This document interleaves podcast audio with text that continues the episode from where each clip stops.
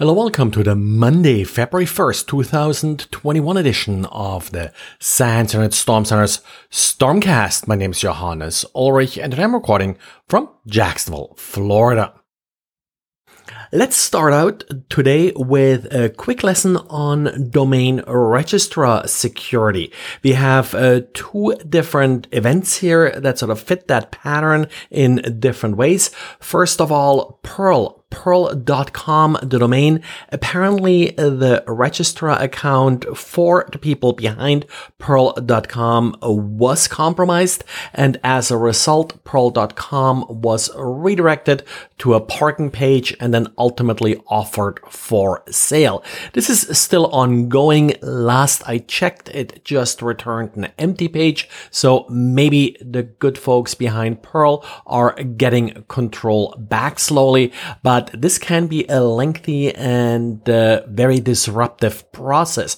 Only good part here, the actual domain that is used for a lot of the Perl tools and such is perl.org, not .com. So uh, Perl downloads and such should not really be affected by this, but shows somewhat that uh, probably they didn't do as well as they should in maintaining their credentials. The second domain is spamcop.net. Uh, that domain is now operated by Cisco. And of course, a lot of spam filters are relying on updates from spamcop.net.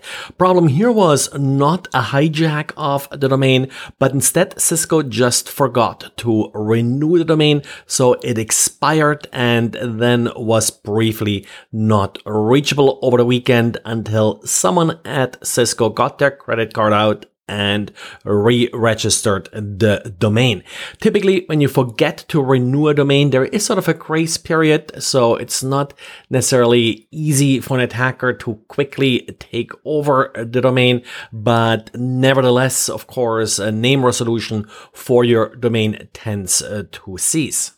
I think a good lesson here is uh, to uh, build some rigor, some procedures around your domain registrations.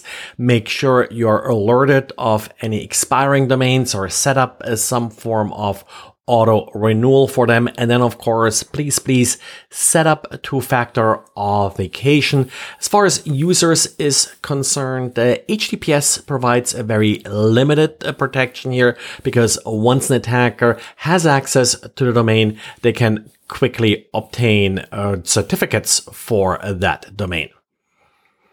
And about a week ago, a new version of libgcrypt was released, libgcrypt 1.9, and a couple days after it was released, a notice came out, please don't use this library. It does include a critical vulnerability. Luckily, up to that point, because it was of a major update, only very few Linux distributions and such had upgraded to it. I believe it was really only Gentoo and uh, Fedora that sort of started using libgcrypt 1.9 and over the weekend now we got libgcrypt 1.9.1 which does fix the vulnerability it's a buffer overflow that apparently is easy to exploit Researchers at the Chinese Academy of Sciences in Beijing have uh, worked on a pretty interesting paper to try and fingerprint QUIC traffic. QUIC, of course, is supposed to be HTTP 3 in the near future. And what they looked at was whether or not it's possible to detect a particular website that a user is visiting via HTTP 3 or QUIC. In short, QUIC is really HTTP 2 over UDP and it only is possible via TLS. So you have to look at encrypted traffic and with that uh, more at traffic analysis versus outright looking at packet content.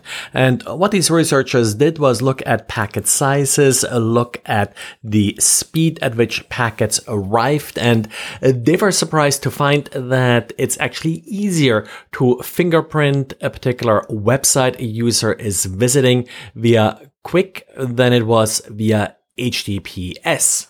Now, of course, uh, at this point, uh, QUIC not being yet quite a standard is not as widely used as, for example, HTTPS. So the data set that they had maybe a little bit more limited, but still interesting that really just uh, looking at the artifacts uh, like packet size and uh, arrival times and the like, it is uh, possible to identify various websites.